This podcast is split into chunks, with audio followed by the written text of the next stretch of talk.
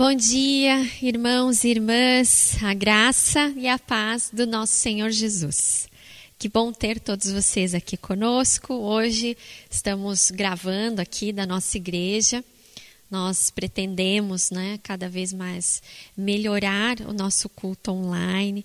Estamos instalando toda uma aparelhagem aqui na nossa igreja e brevemente brevemente nós vamos poder transmitir os nossos cultos aqui do templo histórico.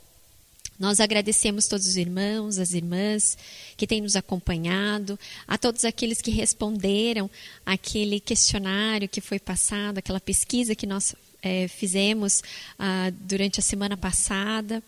É, lemos cada resposta e nós agradecemos muito o carinho, a compreensão, dos irmãos e das irmãs.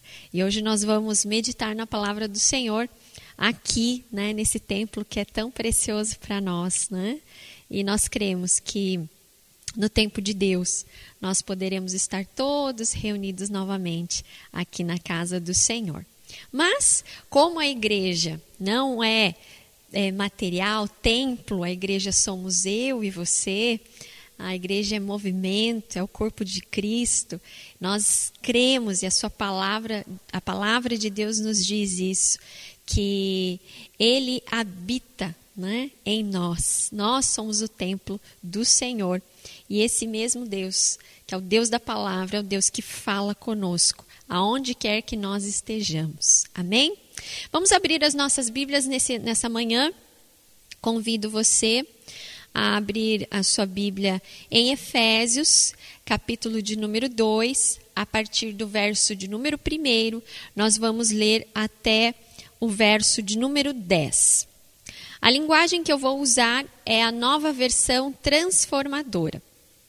E diz assim: Vocês estavam mortos por causa da sua desobediência e de seus muitos pecados nos quais costumavam viver como o resto do mundo, obedecendo ao comandante dos poderes do mundo invisível.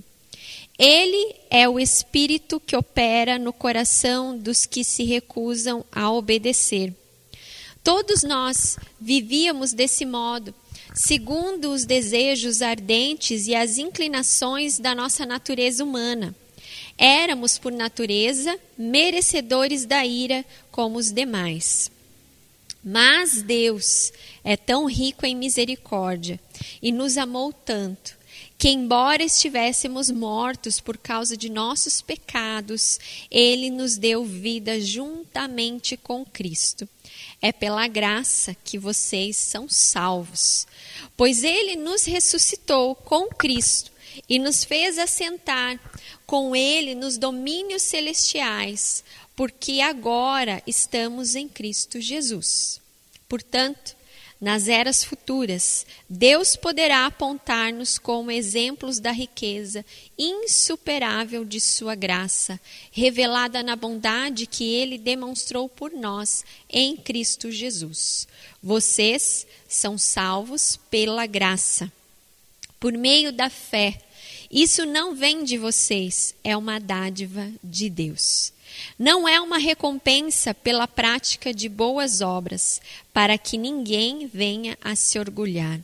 Pois somos obra-prima de Deus, criados em Cristo Jesus, a fim de realizar as boas obras que Ele de antemão preparou para nós. Até aqui. Vamos orar? Pai, te agradecemos pela vida de cada irmão, de cada irmã, ó Deus, pela tua igreja espalhado, ó Deus, nas casas, aqui em Curitiba ou em outras cidades, ó Pai. Te agradecemos pelo teu favor, te agradecemos, ó Deus, porque tu és o Deus Espírito que fala conosco, ó Deus, que trabalha no nosso ser, no nosso íntimo, no nosso intelecto, Pai. E nessa hora nós abrimos os nossos corações para que o Senhor venha falar e transformar as nossas vidas nessa manhã. Pai, reconhecemos que precisamos de Ti. Precisamos que o Senhor toque os nossos corações. Ó Deus, que essa manhã seja uma manhã gloriosa na tua presença. Essa é a nossa oração em nome de Jesus. Amém. Amém. Hoje nós vamos falar sobre esse texto tão lindo que nós lemos da palavra do Senhor. E essa semana foi uma semana especial. Nós comemoramos no dia 12 de agosto os 161 anos do presbiterianismo no Brasil onde Ashbel Green Simonton ele veio ao Brasil para evangelizar, para falar a respeito de Cristo, para falar da cruz de Cristo. Ele aceitou essa missão de ser então um missionário aqui no Brasil, falando do amor de Deus aos corações. Deus fez com que a vida de Simonton fosse um poema para abençoar a vida de tantas pessoas através do Evangelho sendo então difundido no Brasil. Deus o chamou para realizar essa missão. Ele teve uma história, assim como Paulo também teve a sua história, e esses irmãos de Éfeso também tiveram a sua história. E eu pergunto: e nós? O que tem sido o nosso viver em Cristo? E é por isso que nessa manhã nós vamos meditar sobre o tema Somos o poema de Deus. Eu e você somos um poema de Deus. É muito interessante que a palavra grega descrita aqui no verso de número 10, onde diz que nós somos feituras dele, criados em Cristo Jesus para boas obras, as quais Deus de antemão preparou para que andássemos nela.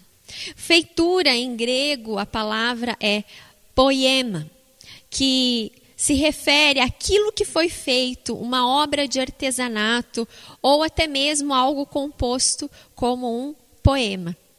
E evidentemente é a raiz da palavra que nós conhecemos em português, poema.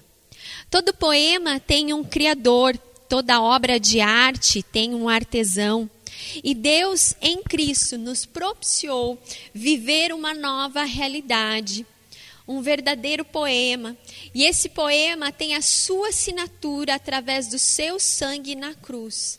Então nós podemos afirmar que nós, eu e você, a igreja de Jesus, é a obra mestra de Deus. Por isso, nós somos o poema de Deus. E em primeiro lugar, para a nossa meditação, nós somos o poema de Deus. E esse poema fala de perdão. Esse capítulo aqui, do capítulo de número 2 de Efésios, parece até mesmo ser um testemunho pessoal, não é mesmo? Daqueles que todo cristão muitas vezes faz e fala como era a sua vida no passado, antes de conhecer a Cristo, como foi seu encontro com Jesus e como está a sua vida hoje. Paulo, então, ele faz o resumo de como deveria ser o seu testemunho pessoal ou testemunho pessoal de todo aquele que crê em Cristo e foi salvo por ele. Paulo relembra aqueles irmãos o estado que eles se encontravam antes da ação de Deus na vida deles. E Éfeso, Éfeso vivia sobre idolatria e sobre imoralidade. Eles tinham a deusa Diana, que era considerada a deusa dos deuses, a deusa do submundo. E então eles se tornaram praticantes da bruxaria. Tanto é que muitos estudiosos, ah, com, com o passar do tempo, descobriram que em Éfeso havia uma escola de bruxaria, uma escola inclusive subterrânea. Depois que foram se convertendo, eles começaram a queimar os livros que ensinavam esses rituais, tais coisas. E esse é o pano de fundo, então, dessa carta de Efésios. E quando a gente estuda fundo esse pano de fundo, a gente entende por que, que Paulo está falando aquela, essas coisas a estes irmãos. Paulo está dizendo para eles: olha, lembrem quem vocês eram o que vocês eram, o que vocês faziam antes da obra de Deus em vocês. E que essa libertação, ela foi mediante o poder, a ação, ao agir de Deus que entrou na vida de vocês e mudou radicalmente o viver. Ou seja, vocês estavam mortos, E Paulo fala que mortos por causa do quê? Da desobediência de seus muitos pecados. E é interessante observar que Paulo primeiro se dirige aos irmãos de Éfeso e depois ele fala de uma maneira muito ampla no sentido geral da humanidade, no verso de número 3. Todos nós vivíamos desse modo, seguindo os desejos da carne, e que nós merecíamos era a ira de Deus. O pecado, irmãos e irmãs, é um estado que nós seres humanos nos encontramos. É a nossa condição da nossa natureza. Desde a nossa gestação, como diz Davi, em pecado me concebeu minha mãe. E este pecado, segundo Paulo, nos levou a um estado de morte. O homem, então, está morto sem Deus, estando vós mortos dos vossos delitos e pecados. Aqui, então, nós precisamos entender que tipo de morte é essa que Paulo está falando. E não é a morte que leva para o cemitério, mas sim a morte por causa dos nossos pecados, que nos distancia de Deus que nos leva para longe de Deus, mesmo que nós estejamos vivos, vivos fisicamente, nós estamos mortos se nós é, não reconhecermos que nós precisamos de Deus. Se Deus não houvesse ah, interferido na história da humanidade, o nosso caminho seria então de morte. Ah, e a pessoa morta espiritualmente, ela não demonstra interesse pelas coisas espirituais. Então, aqueles que não estão em Cristo, aqueles que estão sem Cristo, estão mortos para Deus. É incapaz de amar a Deus, de contemplar as coisas espirituais, de buscar, de ter sede, de, de ter apetite no sentido espiritual de buscar a Deus. Ele não tem prazer em Deus, ele está morto. E Romanos capítulo 6, verso 23, Paulo afirmou que o salário do pecado é a morte. Hernandes Dias Lopes mesmo fala que uma pessoa sem Deus, ela não é uma pessoa doente, ela é uma pessoa morta. Porque uma pessoa doente, ela pode ser restaurada, mas aquele que está sem Deus, ela precisa ser vivificada, ela precisa ser é, ressuscitada para uma nova vida. E nós estamos mortos por causa da nossa desobediência. O homem, o ser humano, ele é desobediente e nós vemos isso quando nós ah, temos filhos, né? Quando nós vamos educá-los, o quanto difícil é, né? Porque tá tá, tá na carne, tá na tá na natureza, né? A levar à desobediência. Isso tudo por causa da nossa pecaminosidade por causa dos nossos desejos, das nossas intenções que são pecaminosas. Todas as áreas da nossa vida são afetadas pelo pecado: razão, emoção e a vontade. E na teologia reformada nós chamamos isso de depravação total. Nós estamos mortos, perdidos, se não fosse a graça o amor e a misericórdia de Deus. Por isso que Paulo diz: olha, o que na verdade nós merecíamos era a ira de Deus, porque o ser humano sem Deus está morto. Todos pecaram, como está escrito em Romanos 3, verso 23 e 24. Todos pecaram e carecem, necessitam da glória de Deus, sendo justificados gratuitamente por sua graça, mediante a redenção que há em Cristo Jesus. E foi isso exatamente que Deus fez. O poema da salvação revela perdão, Deus não se conformou com o estado de escravidão que o homem estava vivendo e ele então interviu na história. O verso de número 4 mostra isso. Mas Deus, ou seja, marca a iniciativa de Deus na história da humanidade, na nossa história. O nosso caminhar, irmãos e irmãs, poderia ser um caminhar de perdição eterna, de sofrimento eterno, por causa dos nossos delitos, por causa das nossas ofensas. Mas não foi isso que Deus projetou para os seus. E aqui é importante a, a esclarecer que Deus ele é soberano. Ele é soberano sobre todas as coisas, mas isso não, não exclui a nossa responsabilidade. Deus escreveu desde a fundação do mundo um poema de vida para nós mas por causa da nossa desobediência, do nosso estado pecaminoso, nós fomos considerados mortos. Mas Deus, ou seja, mostra que Deus fez alguma coisa por nós, que Ele rompeu mais uma vez, porque Ele nos ama. É o agir dele, o movimento dele em salvar os seus filhos e filhas. E o versículo diz: Estávamos mortos para Ele e Ele nos deu vida juntamente em Cristo. Uma certa vez alguém disse, pastor, eu acho que eu estou morto espiritualmente. Sabe, eu tenho errado, eu tenho consciência do meu pecado, eu sei que Deus é, não se agrada da vida que eu tenho levado. E eu disse, então você está vivo. Você está vivo porque o morto espiritual, ele não entende as coisas espirituais.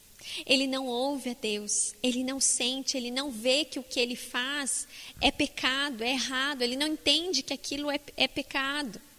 O que muitas vezes nós confundimos é que muitas vezes nós temos conflitos espirituais, porque sabemos do projeto de vida que Deus tem para nós. E o apóstolo Paulo mesmo fala que a carne milita contra nós. Isso é só para quem está vivo, quem tem essa noção mas quem está morto, ele não tem noção dessas coisas espirituais.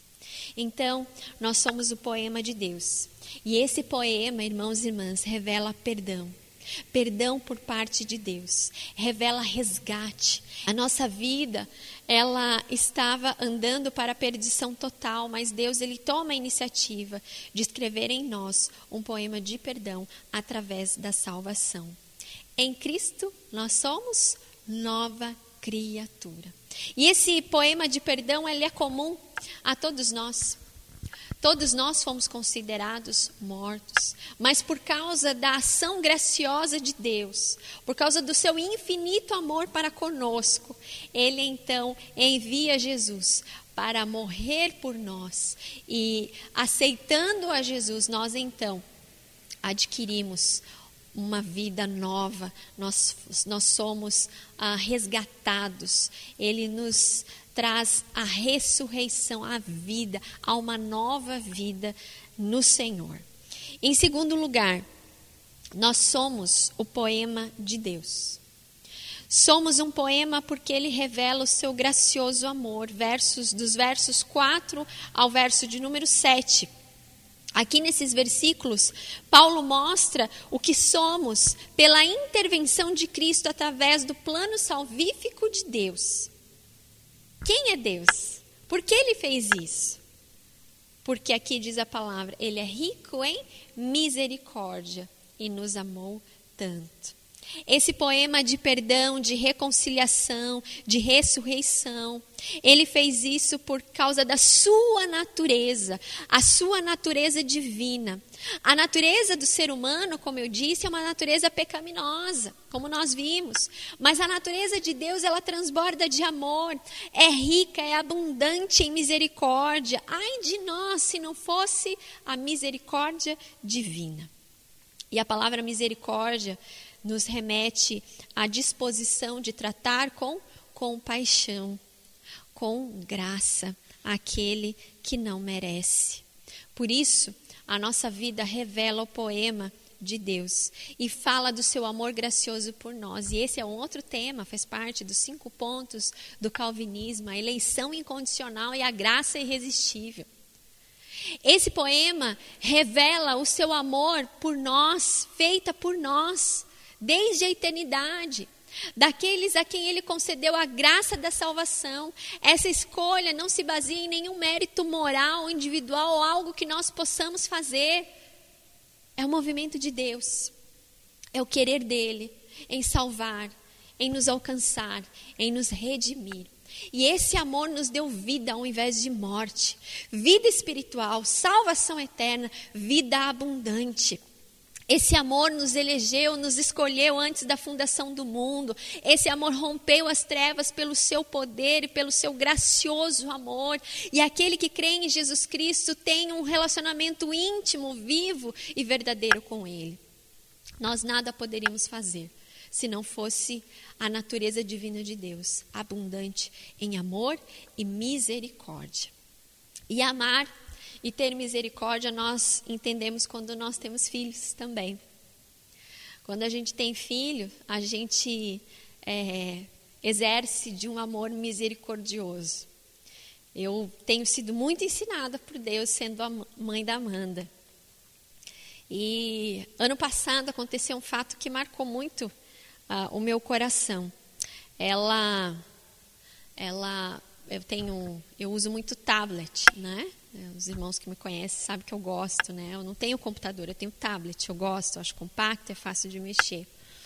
E eu já sou pastora há 15 anos, né?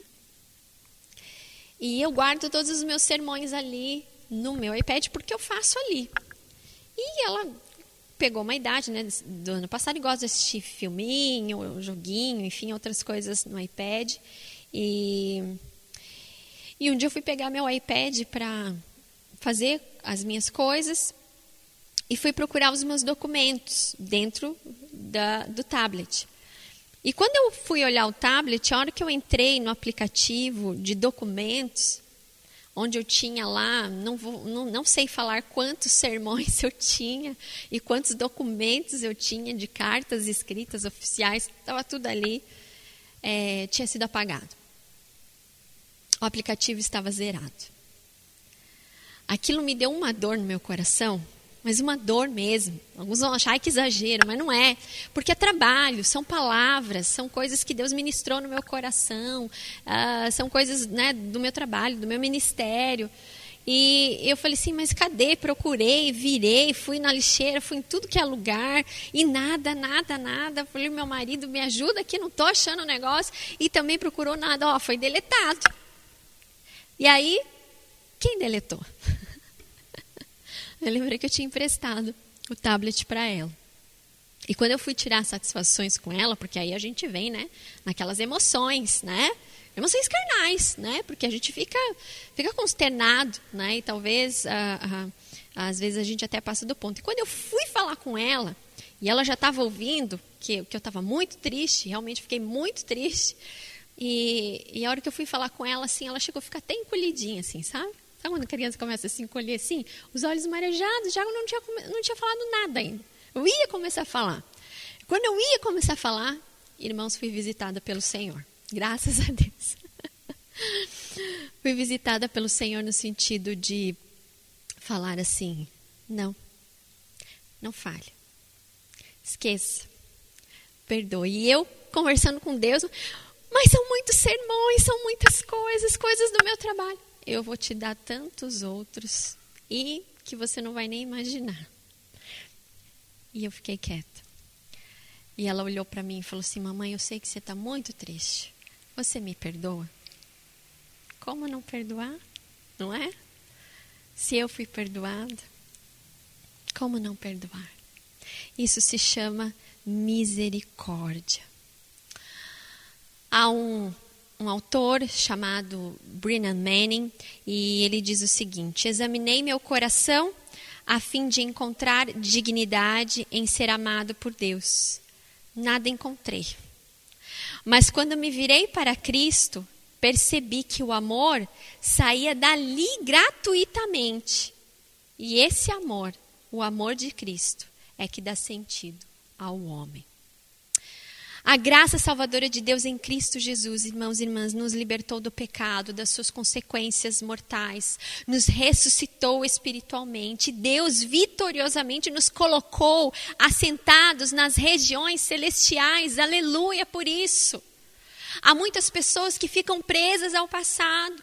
Há muitas pessoas que ficam com suas mentes presas a uma vida de pecado, de passado, e esquecem o que Jesus fez por ela na cruz. E agora é uma nova história, uma nova vida. E agora aquele que crê em Cristo Jesus, ele já não vive na carne, ele já não vive ah, conforme ah, os poderes desse mundo, mas ele está assentado. Aqui diz a palavra, Paulo falando, assentado nas regiões celestiais. E tudo isso por causa da graça, da graça que nos salvou. Não é mérito nosso, é agir de Deus.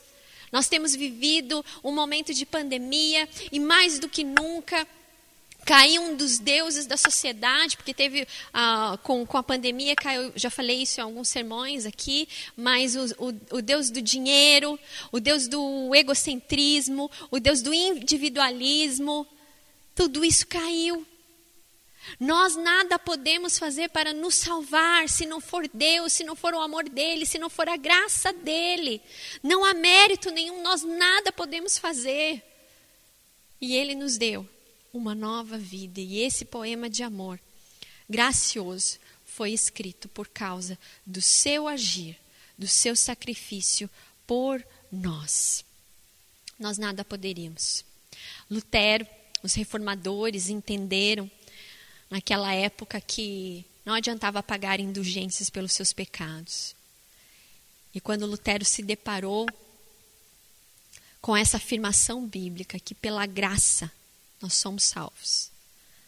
Ele então entendeu o plano de Deus para o seu povo.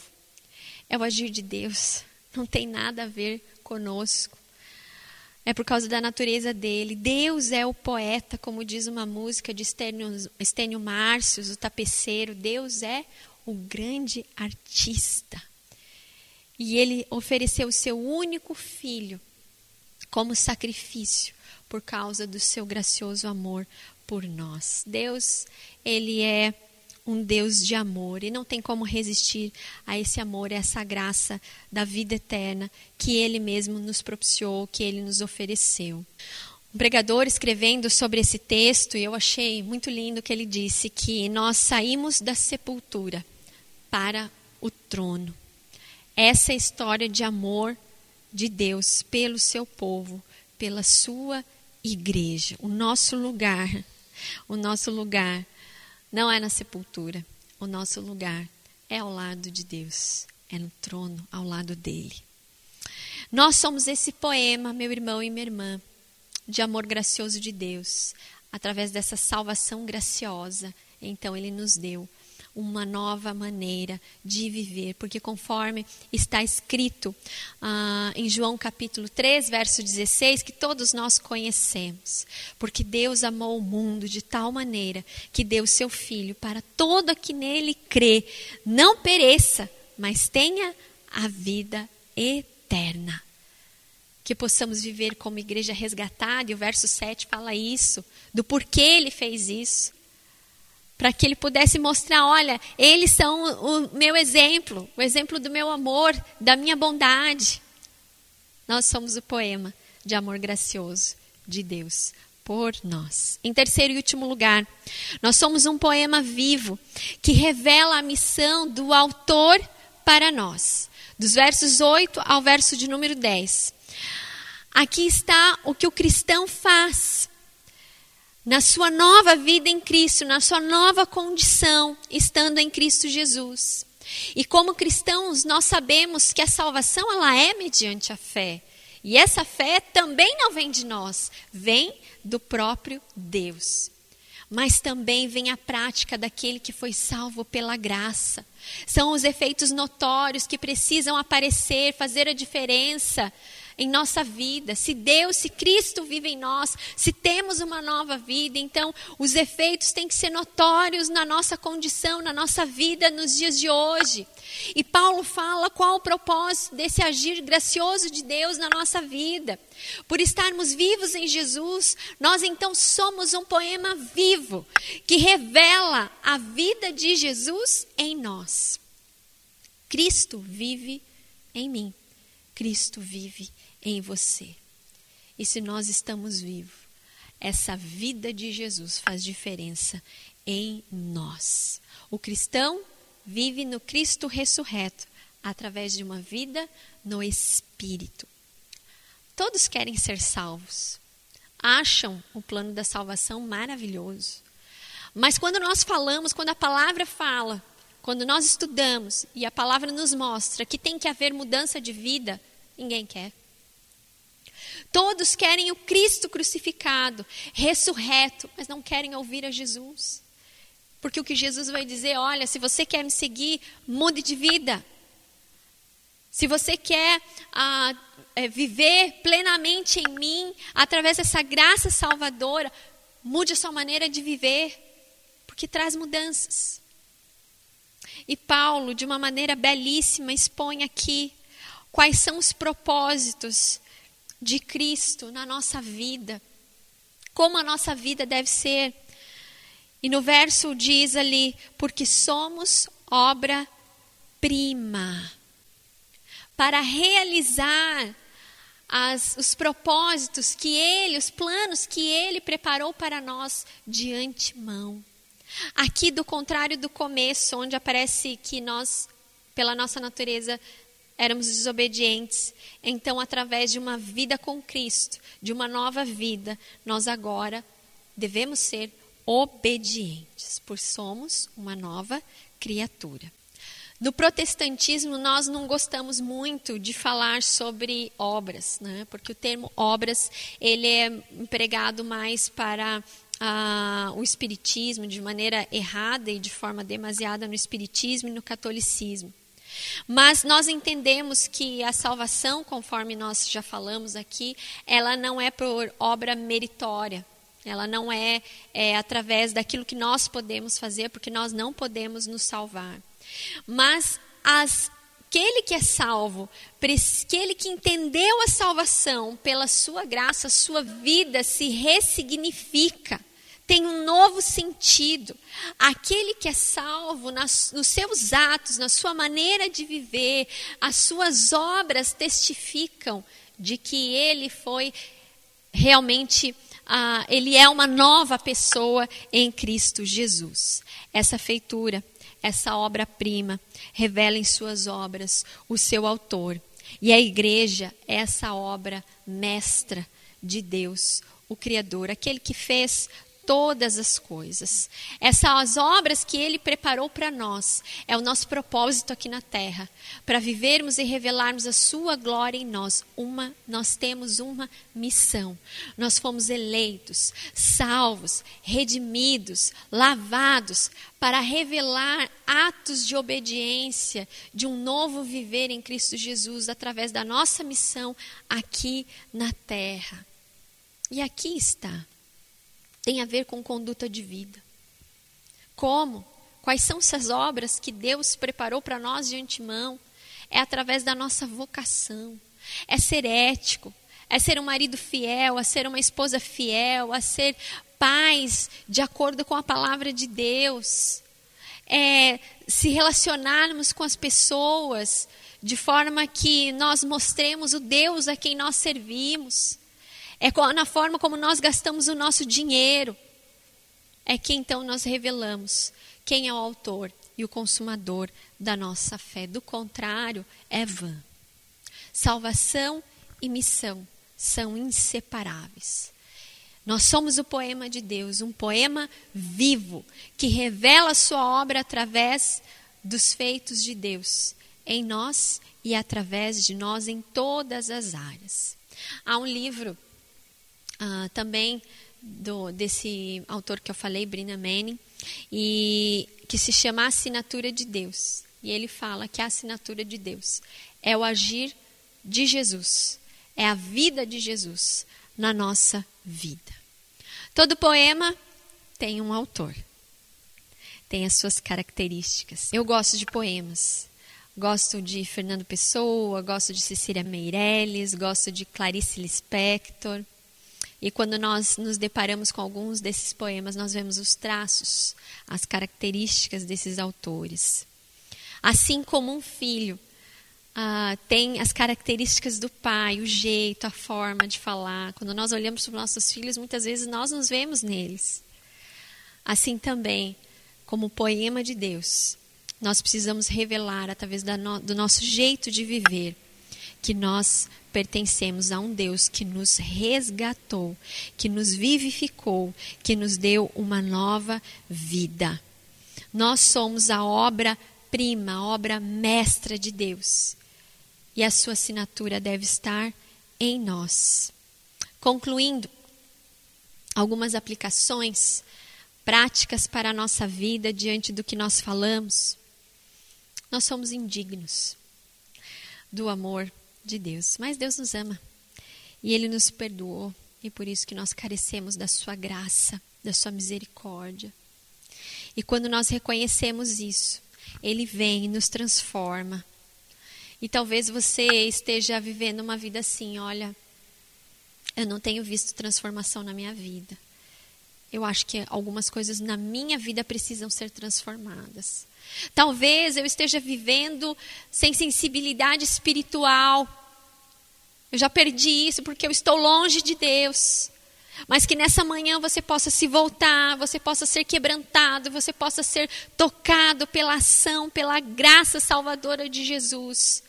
E que você seja nessa manhã, que você passe do estado de uma pessoa morta para uma pessoa viva em Cristo Jesus, para a glória de Deus, porque Ele te criou para a vida.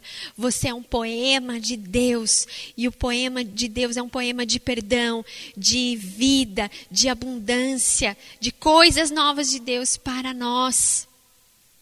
Talvez você seja aquela pessoa que se acha justa. Sabe aquela pessoa que ela escuta um sermão, ela fala assim: "Não, isso aí não é para mim". Não, mas eu sou tão bom, eu ajudo o próximo. Eu ajudo o próximo. Eu não sou como aquele que, que bate nos filhos ou bate na mulher. Eu não sou aquela que rouba. Eu não sou aquela que ah, tem uma vida assim ah, caída. Eu não sou. Quero falar para você. Arrependa-se.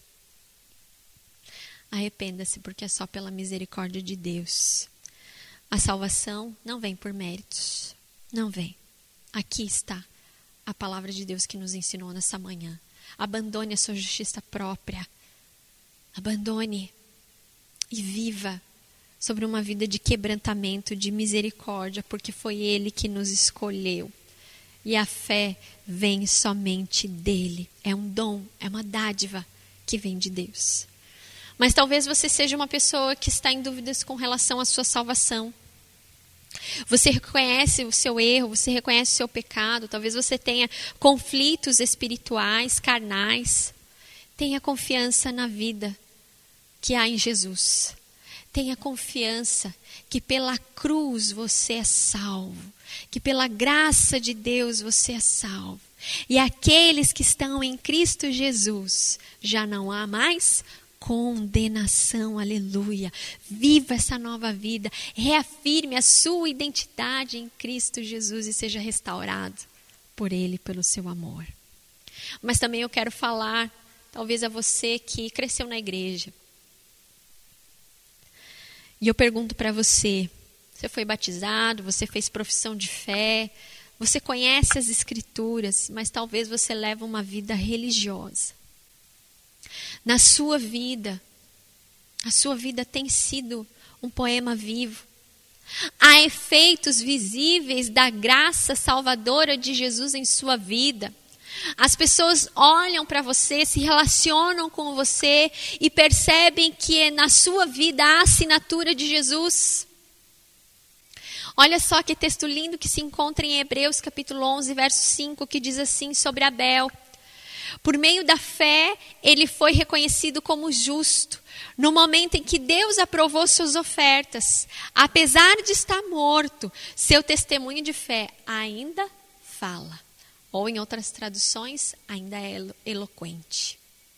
Ainda causa impacto. Somos o poema de Deus. Um poema de perdão, de amor gracioso. Um poema vivo que revela o autor da nossa fé, que revela a vida de Jesus em nós. Amém? Que nós possamos viver essa vida para engrandecer, para agradar o nosso Deus. Sem Ele nada podemos, sem Ele nada somos, mas por causa do seu grande amor, por causa do seu amor por nós, Ele nos deu vida e vida eterna. Aleluia. Amém? Tem uma canção que nós conhecemos, é uma canção que já foi ah, cantada por muitos intérpretes, nem mesmo ah, cristãos, que se chama Amazing Grace e Maravilhosa Graça.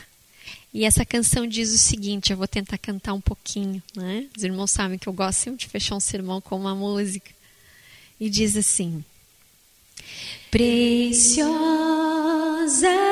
graça de Jesus que um dia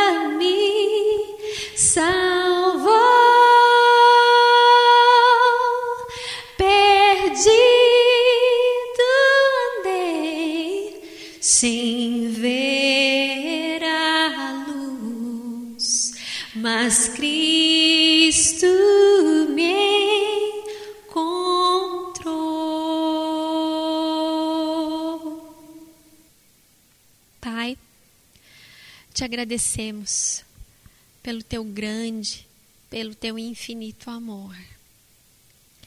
Te agradecemos, Senhor, porque se não fosse o teu grande amor, nós estaríamos perdidos. Mas o Senhor vem ao nosso encontro para nos salvar, para nos resgatar, Pai. Louvado seja o teu nome por isso. Obrigada, Jesus. Obrigada, Pai, pela vida de cada irmão e cada irmã que está nesse momento cultuando ao Senhor. Ó Deus, que o teu Espírito Santo continue tocando, continue movendo. Ó Deus, continua a tua boa obra em nós, ó Pai. Que os nossos atos, que o nosso jeito de viver engrandeça o Senhor, ó Pai.